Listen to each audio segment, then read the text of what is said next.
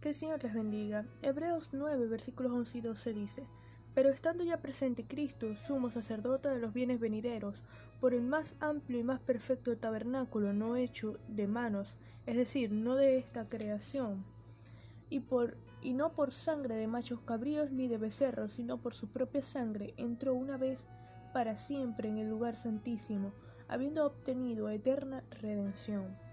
El autor del libro a los Hebreos, de nuevo, hace referencia a la perfección del tabernáculo que está en los cielos, que es mejor, porque no fue constituido con materiales y manos humanas, sino que es divino, eterno y celestial, haciendo énfasis en la entrada de Cristo a través de su sangre, como el sumo sacerdote del nuevo pacto que se ofreció a sí mismo, obteniendo para nosotros eterna redención.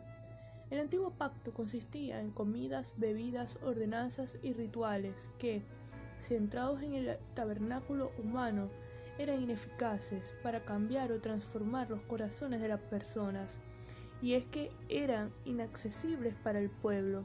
Los israelitas solo podían llegar hasta el atrio.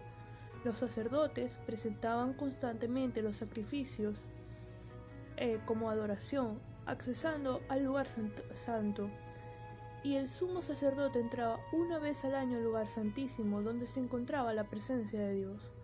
Pero Cristo nos lleva al Padre. En Juan 14:6 Jesús dijo, Nadie viene al Padre sino por mí, y esta es la verdadera adoración. Nosotros hoy nos acercamos a un Dios santo en base a un Salvador crucificado, mediante la obra del Espíritu Santo en nuestras vidas, impulsándonos a la adoración lo que traerá como resultado un genuino servicio a Dios, no como el de los sacerdotes, que era por imposición de normas u ordenanzas. Decidamos venir a Cristo, permitámosle que transforme nuestras vidas.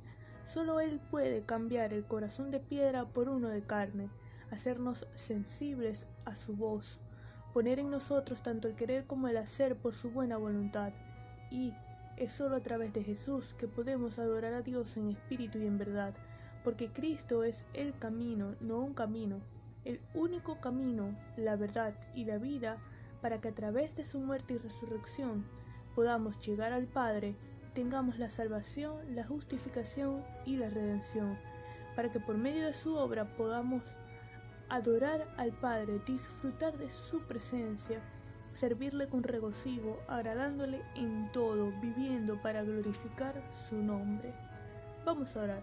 Señor, te damos gracias por tu palabra, te damos gracias por tu bondad, por tu misericordia, te damos gracias por el sacrificio perfecto de Cristo, te damos gracias por la salvación, la justificación, la redención de nuestros pecados, porque podemos llegar a ti, a tu presencia, podemos vivir en tu presencia, porque tú te hiciste accesible a nosotros a través de Cristo.